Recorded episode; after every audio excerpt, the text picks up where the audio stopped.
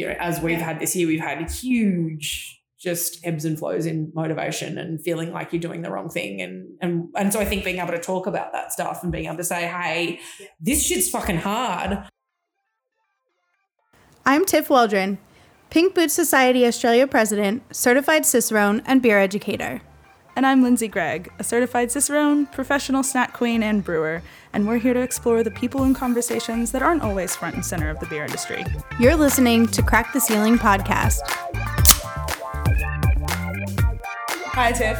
Hi, Linz. How are you doing? Great. We're gonna figure this out one day. Today's not the day. Yeah, one of these days we are going to figure out how to open the podcast, but as usual, it's not today. No. So I'm super excited today because um, we have a guest on that we've actually had on before ish. Well, we've invited on before, and we went so far as to meeting in public. Yep, and we had our Setting things up. microphones. Um, we had never used our microphones before, and I was very confident in my abilities, only to find out You've that done I, so much research. I did not know what I was doing at all. But we were there. We were there, And our guest came. The thing was, we had a great night anyway. we did. It was about an hour of trying to record the podcast, and then like four hours of just having fun. and yeah, and then we had a good time. Um, I'm really excited that Jane Lewis is here. Hi, Jane. Hello. Hi, Jane. I'm so glad we're finally doing this. I know, right? It was last summer when we did this. It was a while back, yeah, absolutely. But we had a delicious dinner and we just drank some beers and we hung out and chatted and it was bloody delightful. So, uh, you know, not really a loss. yeah, it's a good time. It's was a good time anyway. Thanks for coming back, giving this another go. It's a pleasure. We're uh, we're already further ahead than we were before. So, uh, Honestly, are. Yeah, it's actually recording. It's amazing, and I haven't had a panic attack yet, so Well, that's a win. that is We a, are. that is 100% a win. not crying inside my head from embarrassment. Except for I am getting embarrassed right now. Um, Oh, your cheeks are turning a little red. I know. Yeah, so we're back here at Near Yes. and Far Bar on Brunswick Street in Fitzroy Yeah, because we've discovered that there is a very private room. hot room. There's yeah, hot, private, good beer. It's pretty much a good podcasting spot now. Yeah, this is our new podcast studio. Thanks, Jace. I'm yeah. Well, let's. I don't know. I see. We really need to figure out these leadways. All right, I so feel like think we just saying let's to- get into it. I mean, Oh, I'd yeah. be kind of shocked if anybody has never heard of Jane before. Yeah. But like, quick snapshot. Yes. Who are like you? Who am 20, I? 20 years in brewing. Quick snapshot. Go. Yes, correct. 20 years in brewing. Um, started at Creatures, uh, ended up at Mountain Goat, then started Two Birds Brewing, so Australia's first female founded brewery. Um, have also been a part of founding um, Pink Boot Society and now Beer Agents for Change. Um, that's the really short version. That's that's perfect.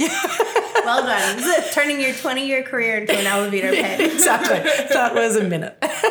That was not even a minute. it probably wasn't. Uh, Which is still enough to like make me a little overwhelmed because you know it's exciting. I think It that is. for one, Jane, you have so much respect within the industry and among the people that I know in the industry. You're tremendously respected and admired and kind of um, an icon, maybe I'd in say an Australian icon. beer. Goodness. So, oh God, sorry. This is news. Wait, you don't think you're an icon? No. I certainly do. yeah, I think you are. You like think of the pillars of like beer and brewing in Australia. I would definitely put your face up there. yeah, cute. and I remember the first time you talked to me. It was the 2019 Indies.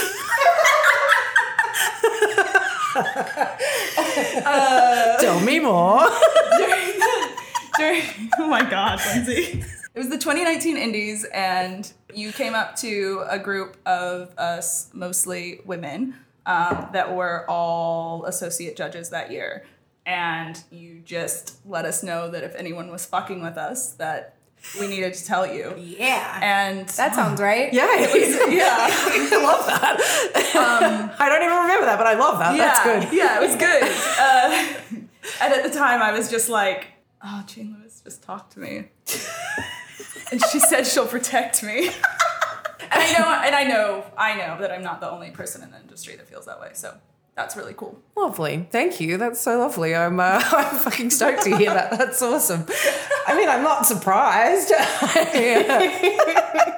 but I love it. If anyone fucks with you, I will end them. Ah, good. All right. But I, yeah, you are an icon. I Thank think you. for sure, and I think that um, a lot of people in the industry like look to your career and what you've done as something incredibly impressive and remarkable. So Thank you. That's super lovely. I appreciate that heaps.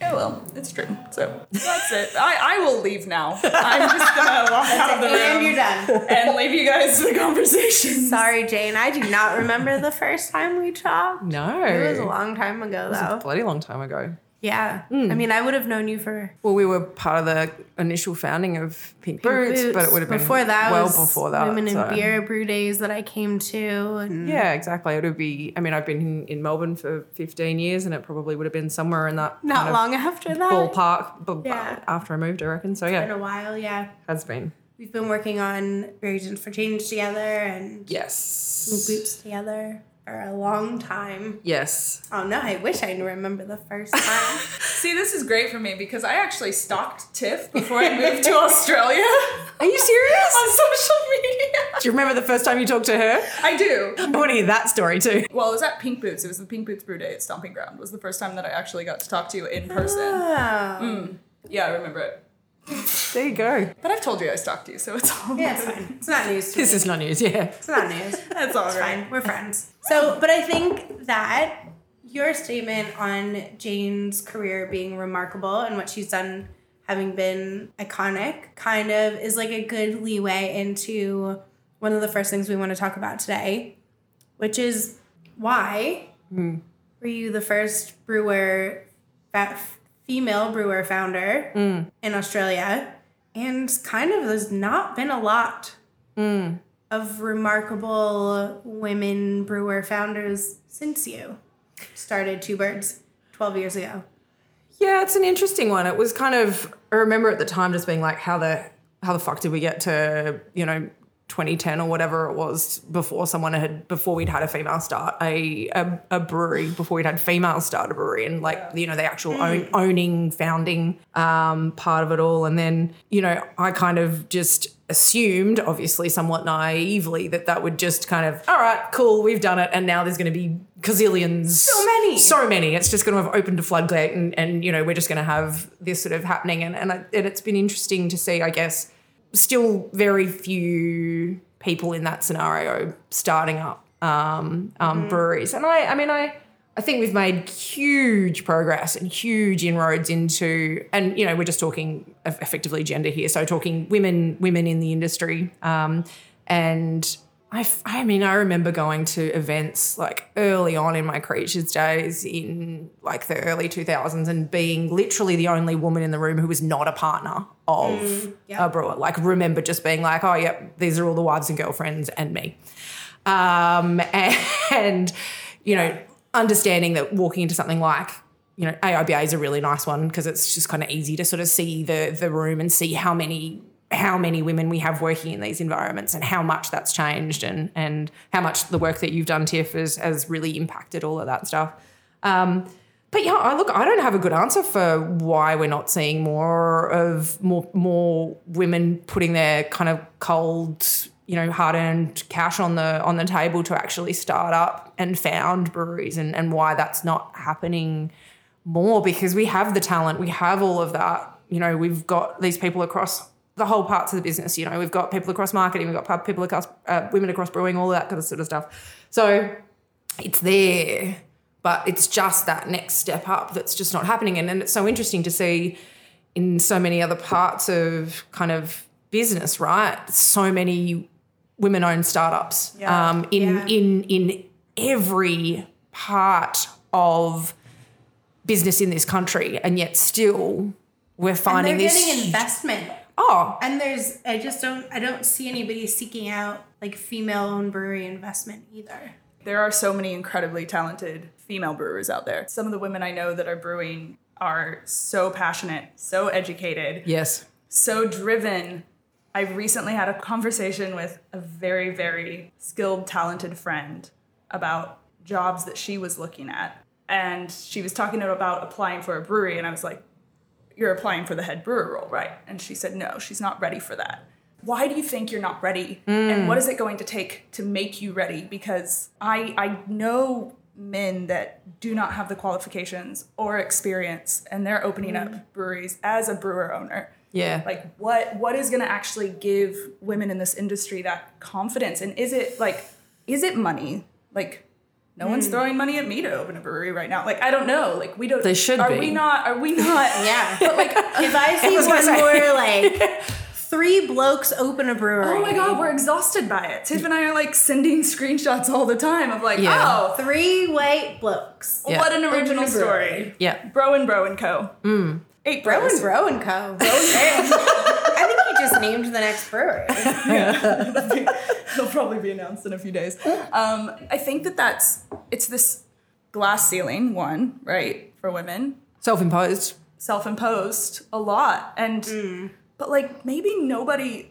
What are we waiting for? Like, what are we? What what is it? I don't. I don't. I have mean, it's, there's not a lot of. This isn't like the corporate world. There isn't somebody who's going to likely say, "Hey, you're ready for this next step," because it just doesn't exist. Like when you and Danielle did it, it's not like somebody was like, "You are Jane. You are ready."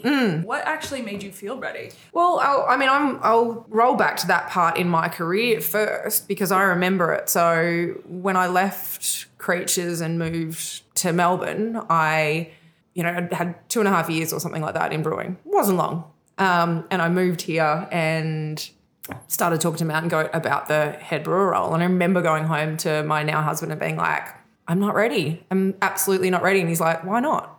Like, tell me why not? What what do you not have? What can you not do that, you know, that, that's required of you? And and it felt like a huge step. And it was a huge step and it was a huge learning curve and all that kind of stuff. But I did it. Yeah. And Yep. it was literally just a self belief situation, which I didn't have. And it was, you know, literally someone else saying to me, hey, why not? Like, why can you not? Why is this a thing? And, but I do believe it's obviously well documented that women are much more likely to sit back. We have much lower confidence in that scenario. We're much less likely to actually put ourselves forward. And so, you know, a lot of the time we do get passed over of our own, just our own programming that brings us undone. And it's, I think it's one of the biggest amounts of work that you can do as a woman is trying to look at your own bias that tells you, I can't do this. I can't, I, you know, I'm not ready. It's like nothing will ever be perfect. Like I need to have done these XYZ courses. I need to have, you know, I need to have done a leadership course. I need to have done Garrett whatever. Oliver has to personally endorse me before I do anything. Absolutely, absolutely. Like I need, I need all of these things. I need it all to be perfect before I'm ready for the next, for the next step. And you know, there's obviously plenty of exceptions to that, but I do feel that there is a programming part for women where we have to actually take physical steps to break that stuff down for yourself. Otherwise, you are literally roadblocking yourself. You are stopping yourself from moving forward because of these things that we put in to just be like, no, no, we can't do that. I can't possibly do that because I had a conversation with someone that didn't go really well. And so hence I can't possibly be ready to be a leader. It's fucking bullshit. And if you think about how many people you probably have come across in your career, and I say your career, and it's probably a collective, all of us, Yes. who've said, you're not ready, you're not good enough, you know, you don't have this thing. But in reality, all it really does take is maybe one person that you respect. And that's, you know, what I, I've been saying to Lindsay recently is have the people that whose whose experience and opinion you respect and they may not necessarily be your best friends but have those career guidance people who you can ask their opinion who won't bullshit you and will say yes you're ready or no you're not ready and take that for what it's worth because you've chosen those people as like those people are the opinion that i think should matter. And it has to be more than just your friend that you talk to all the time the people you bitch to but like have hmm. some real honest conversations with people in your who you know know, know your career Which is terrifying to do though. i know It's it's like I think that's one of the hardest things is to go to someone, um, and especially when a lot of the people that you work with, I think, is a female. A lot of the people that you work with and know you are men. I think it's really hard to find those people and have the bravery to ask.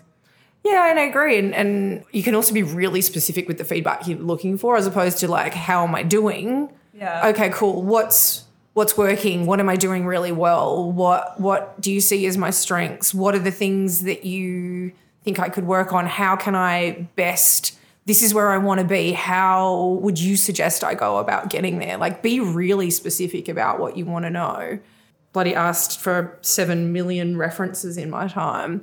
And you can just be like, hey, so how is this person? And they'll be like, yep, X, Y, and Z, whatever. And but unless you can get to the real nitty gritty, you don't actually find out a lot of stuff. So, you know, taking that on board for yourself as well and being able to go, okay, hey, human being that I work with, um, how do I do with this? So how's my time management or or how is this? Or when you think of me, what's my greatest strength? And what's the three words that you can think of that describe best describe me? And and I think, you know, we should try and have faith in those around us and and and try and hope that if we give people enough of the the framework that you will get something, Yeah. even one thing that might be useful to you in your career. Um, even if maybe feedback isn't something that a lot of people are necessarily really good at, if you make it really easy for them to to do that and to give them good framework, then I think you can get lots of good stuff out of it. But I mean, look, never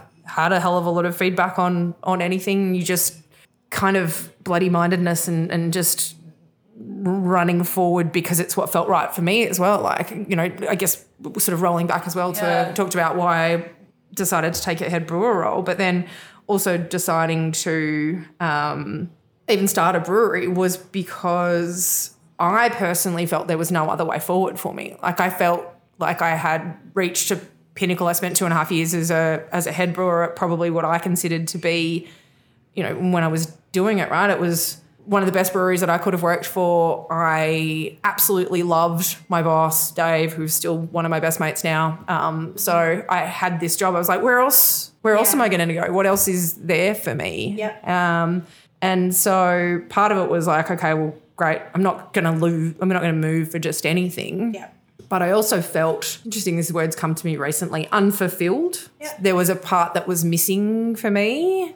Like, yep, great. I can be here. I can make this good beer. I can do this for other people. But you know, there was on, only so much involvement that I could have in the process. And so, in order to reach that next level of fulfillment, I knew there was only one option for me. And I am very much of that. I just don't want to die wondering. I just mm. didn't. I don't want to.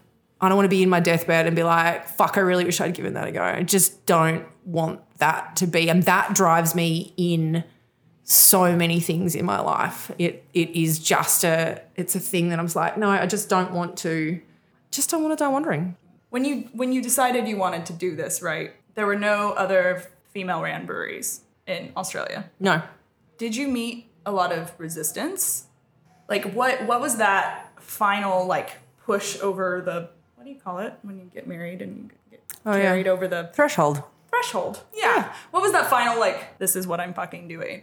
obviously I was, I'd been in the industry, right? Like I'd been around for a while. I had a lot of really good connections. I knew a lot of people. Um, so people weren't shocked. I mean, maybe they were. Maybe there was a little bit of surprise to it for sure. But um, I really encountered mostly support and mostly really positive um, reactions to it. And really people who were just like, yeah, it's fucking great. Do it. Absolutely. And I'll be here for you and I will support you. And if you need anything, let me know and, and all that. Um, so I, I found it to be, yeah, really supportive. And, and Were you really 100% confident at that time? Had all the doubt gone from your mind? No, I don't think- like, no. I am, this is, I am the brewing god and Does that exist? if someone, if that, if that exists for anybody, that doesn't even exist for me now. So. But at that time, had you done enough, had you done no. enough self work? Fuck no. Yeah. I uh the the so I I remember it really clearly. I resigned during um fuck which were- which maybe it was like the first good beer week was the first official Yeah. good beer week. So I'd resigned literally the week before that. So I spent the whole of good beer week kind of telling people about this whole thing and it was just like this just information coming in and and I wanted to vomit the entire time. I remember it so clearly. The only thing that I could eat was fennel, raw fennel. Oh, right? My body was like, I fucking hate you. This is disgraceful. And raw fennel. That was it. It was the only thing that I could get. I know. What? Why have we never seen a fennel beer? yeah, like that's that was my first thought. Was like, you've made a fennel beer, then, right? But also, for how long? It's like a whole week. To be fair, that week, that good beer week, they served pork at every goddamn meal at every event Yep. that week. True. It's true. Oh, bro, it was great. I, I Raw cried. Fennel. That's so. So weird. That I is get it. bizarre. It's like licorice and yeah, it was just I don't know, it was medicinal. It's something about it felt very calming. But I, I was I was a, Thin shaved or Yeah, yeah. Thin shaved. biting, biting Thin into it. that nervous that you couldn't even eat anything but raw fennel. Correct. Yep. Because again, it's like, well, why why would you leave this really great job with these people that you love? Like, why would you do this? You know, why are you setting fire to everything that is possibly good here? And, and it was like because I feel like what's on the other side is what I need to do. Um, it's not even necessarily that it's going to be better. It's just that it's what I need to do. It's the process I had to go through. So no, I I, I suffered incredible amounts of self doubt and um, you know crippling weird food consumption stuff to get through it. So, so I'm not, the- I'm not sure if fennel has enough nutrients. Um, so we just talked earlier about having checklists, right? Did you feel Oh. like at that point, like checklists of all of these things I have to do and achieve before I can this? Did you have that checklist on a wall before, and then you checked everything off, and you were like, "Oh, okay, I can do that," or Um, that's probably a good point. I probably felt like I had enough things checked. It was like, okay, cool, going to something like this, I want to make sure that I I've done my time, right? I've worked in this, I understand it enough to know what I'm getting myself into. The experience at Mountain Goat was really great for me because it gave me a lot more of that commercial stuff that I'd not had prior to that. So I sort of was like, okay, cool, I've got the brewing stuff sorted. I know I can write a recipe. I know I can make a good beer. That's fine. Okay, so that's that pocket, that's that box. All right, tick that one. Okay, cool. So I've started to understand more about the commercial stuff. Okay, tick that. You know, starting to get a little bit of the marketing. Okay, you know, enough of that to sort of be dangerous um, because everyone thinks you can just do marketing and that's easy, and I can fucking learn- well learned that that's not the case. Yeah, but you had Danielle and she had a lot of marketing experience. Correct, exactly. Yeah. So it's like, okay, where have I got a gap? Yes, there, that's fine. Yeah, that's cool. that, you know, that Danny can Danny can handle that.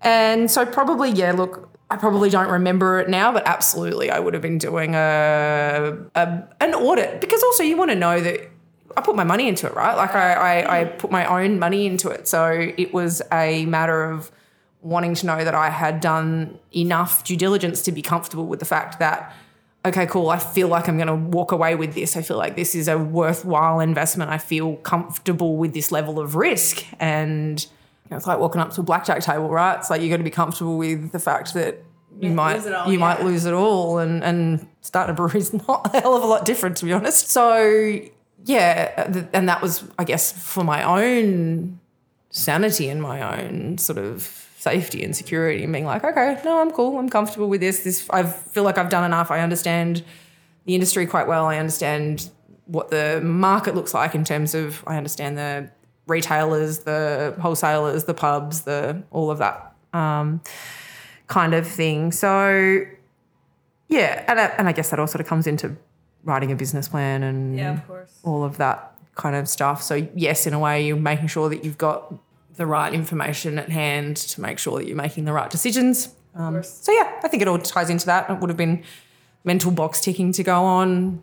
Do I actually know how much this is going to cost me? Do I know actually know how much I could make out of it? Yeah. You know, Did you stay on your fennel diet for um, like after you opened? Is that something you resort to when you're stressed out? has never happened to me Okay. again. I was It like, was just we, like, like- that time. Get you help.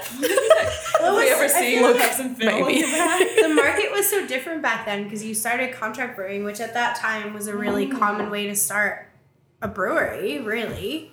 And right now, I would say when people ask me about this, I'm like, no, absolutely not. That's a terrible way to start a brewing mm. company. But 12 years ago, made total sense economically, commercially.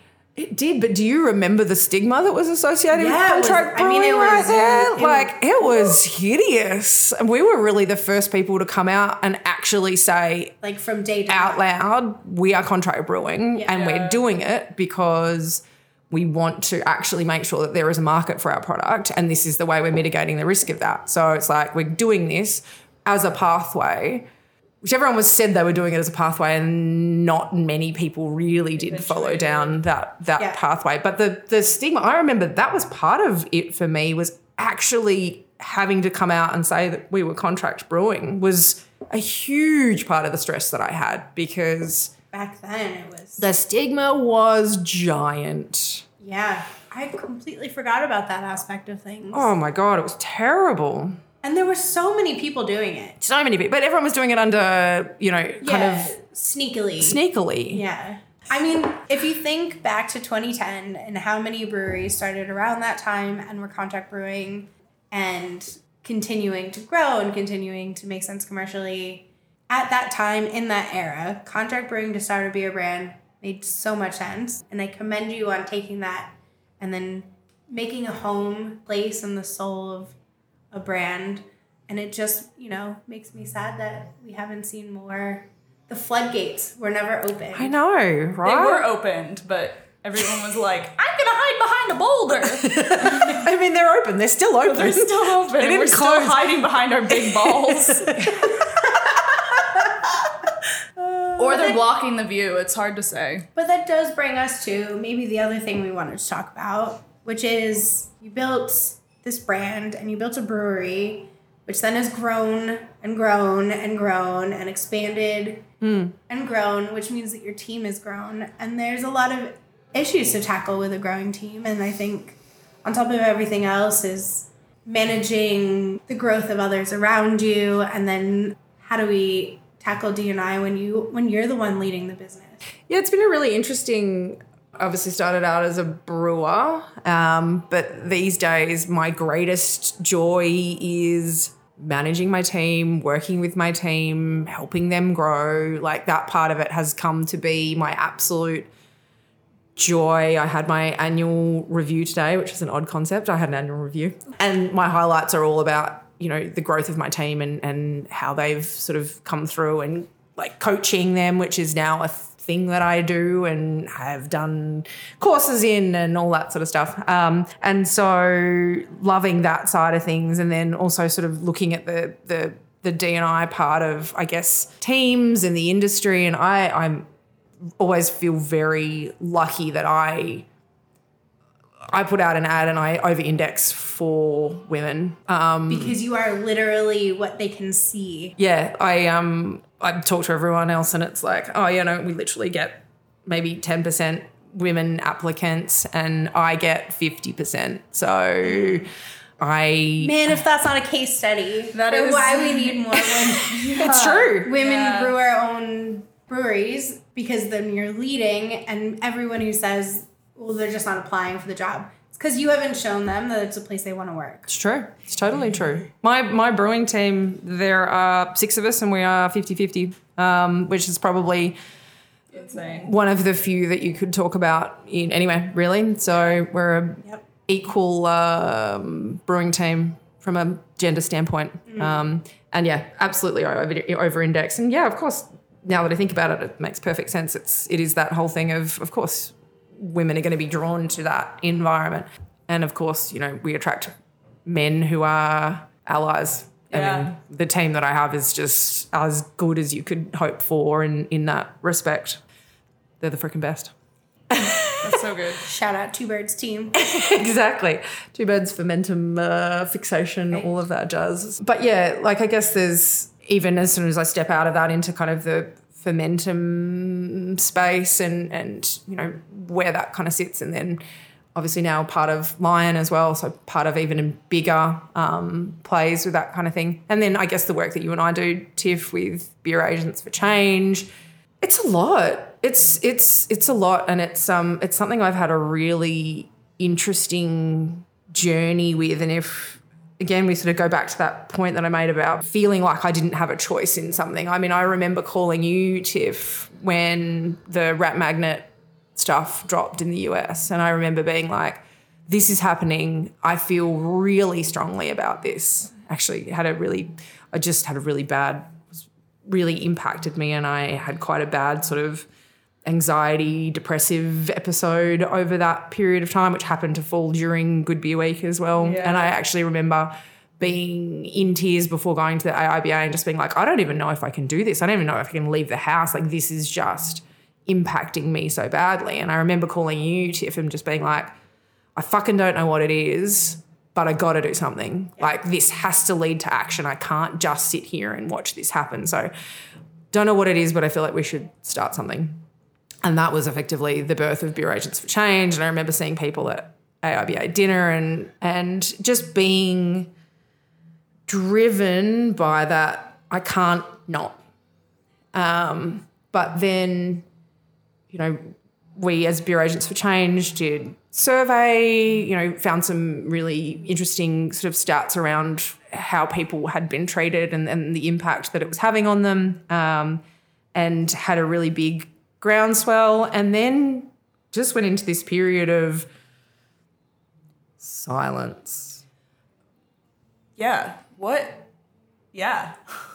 It was just it What was happened? deafening. It was it was this whole period where you were kind of sitting there expecting that people were going to again it's kind of opening the floodgates and having nothing run out. It was it was very much the same way. You thought that people were going to come out and have something to say and you thought that people were going to get behind the Say motion. something support, like even just saying something supportive, like we stand behind.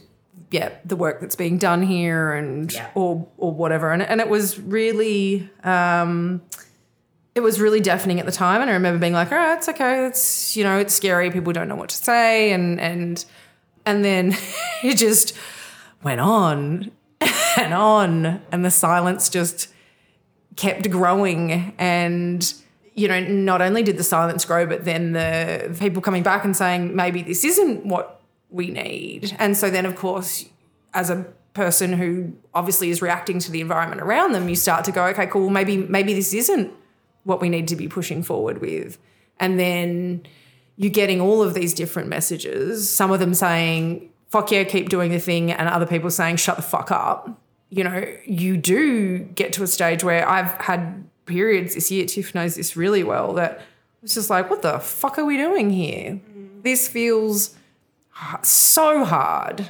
And you don't know if it's hard because it's the thing you're meant to keep doing, or if it's hard because, you know, you're getting feedback to say, no, this is actually not what's needed. And so it's a matter of who do you listen to? How does that feedback work? But it's been a really, it's been tougher than I had anticipated and so, you know, I guess there is probably a bit of a, I don't know, a call to action or a, just a, fuck, is this what we need? You know, as an industry, tell us if this is what we're working towards. Because obviously, potentially hearing the majority tell us that it's not what's required. But of course, that's what the majority is going to tell us. So if the minority tells us that this is what's needed, I'll get up every morning and do it. But when you're not, you don't have that feedback loop to help you understand if what you're doing is making rabbit ears right. It gets it gets super hard to keep picking yourself up and going for it when you just it's like self-flagellation. It feels like you're beating yourself up for no fucking reason. So Every week we get together and we chat and every week. every week, every week since it happened, we meet and we discuss and we talk and we plan and we work on things. And activism is a lonely, emotional, hard, hard, hard thing Yeah. with no reward.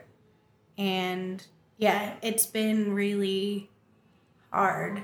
Really, really challenging. I think lonely is a good word, Tiff, because it does, it, it makes you feel like you're out on a limb. It makes you feel like you're ostracized. It makes you feel apart from people, um, which is the exact opposite of what you're trying to do, right? You're trying to bring people together, and it can often feel exactly the opposite to that. So it's a really, it's a freaking tough thing to to live and to wake up every day and try to do things that you're trying to do for a greater good, but you also don't know if the greater good even wants that from you.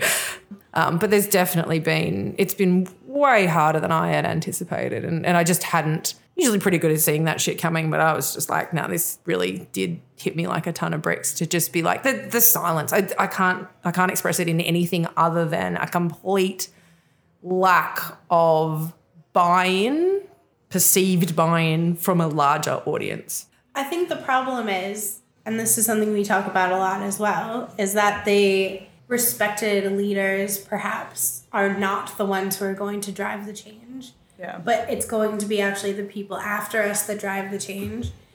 If for us it's been a shift in we're not changing some of our peers. We're never going to change their point of view. And so now it's about just creating space for those that come after us. It's not change for for our own sake. It's change for the future. Yeah. I don't I don't think our generations are going to see it at all. And that's heartbreaking, you know, like, you, and, and it's, you know, it's realistic, but it's heartbreaking when you have to think you're like, you're doing this thing that is multi generational. It's, it's, it is, it's really bloody difficult. But I mean, I, I, I have to take something from the Pink Boots journey and go, I remember how many years? 10 years ago. There you go. Ten, 10 years ago, you know, 10 years ago, I remember the first Pink Boots meeting with it was like seven of us. That has to give you, or one, some hope. That has to give one some, the fact that we can start there and that even in 10 years, which is both a long and a short period of time, depending on how you look at it, it's fucking night and day. So you have to invest in that and you have to see that otherwise you just wouldn't you wouldn't bother. You wouldn't do it. Yeah we've made such good progress on gender and now we're looking to how do we make progress on you know the other parts of diversity and inclusion that you know now are sitting there ready for for change to happen. Or not ready. But it's who knows? Yeah. it's not it's not going to be a day and night and it's not yeah it's not going to be a hmm. it's you're not going to see it because i think the impact that that has is smaller and just even now the comfort of knowing that someone out there is doing it mm. i i hope for others in the industry is even though they might not come out and tell you that they're aware and they know you mm. know and it's the same thing you hear at pink boots meetings. A lot of the women when we were doing the courageous conversations this year to sit around at a table and finally hear that others had shared experiences when they thought they were alone. And that's the same thing with rat magnet right? And i think that's why Yeah. it impacted so many of us. So big is because we were all mostly going through this and knowing that probably everybody did but to actually read the scale of it was terrifying. It was shocking and it made everything that like it's But it like was oh but it's not, not just shocking. but no Yeah. it's not shocking at all but that's what's so sad is because okay it isn't just me but this is pervasive and this is affecting us on a much deeper level than what we realize Mm. and i think that that's what where beer agents for change power is it's a quiet power um, but it is there And people, I mean, it's funny because some people say, "Can't you feel how different things are?" And some days it's like, no, no, absolutely not. In fact, maybe it's that when we walk in the room, I've never had to walk into a room in beer and be the only woman in the room because you came before me mm. and showed me that there was a career in this. And, you know, I'm very grateful for that. And now, as we're trying to push more change, mm. it definitely feels like people are watching us walk into the room being like troublemakers, yeah shit stirrers. There's not a problem. Leave it alone. Hmm. But I think we know there is, and that's what makes it so hard. i think so. You know there is because people get defensive and they're like look at all the women i have on my team you know? Like you know that it's important because people are starting to say that out loud and also take note of it maybe. Hmm. Yeah so i think i mean defensively? defensively exactly. I do i mean i do in my heart of hearts you know i know it's required and i know that there's reason for it. And again you same thing with pink boots right? You want to make yourself redundant. The whole point Yeah. is in these scenarios is that you want for these organizations to not need to exist. You want to get it to a point where it's sorted enough that you it's sorted enough that that you know equality exists and you don't require these things to even to it's even, not even a thought. Yeah. Yeah. but we're so far from that.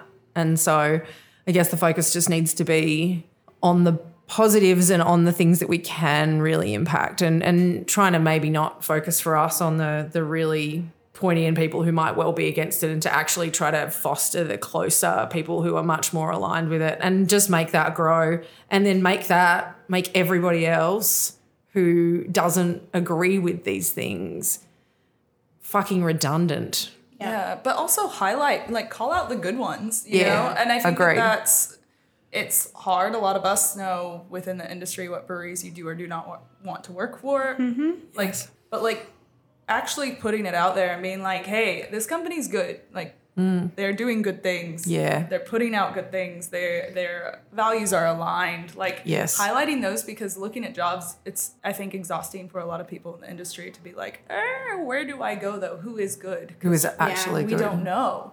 Yeah, and of When course, all advertising looks the same. and yeah, it does. And and you know, the laws in this country prevent Defamation. s- defamation. It, it prevents so much stuff from being able to be publicly said and, and, and, and for being able to actually us be able to protect ourselves and protect each other and because future women, non-binary people, Exactly. people of color joining this industry. I know that there are breweries that other women should not work for, and not just as brewers. I mean, they are not good people to work for, and they will likely have a very bad experience. But we can't say that. We can't put it out on Twitter. We can't yeah, we talk can't- about it. No, exactly. And so it's that whole thing that is such a, and the thing probably that we've struggled with in Bureau Agents for Change the most has been the fact that no information about things and about people and about breweries. And we have no power with which to do anything because it puts us all at a huge,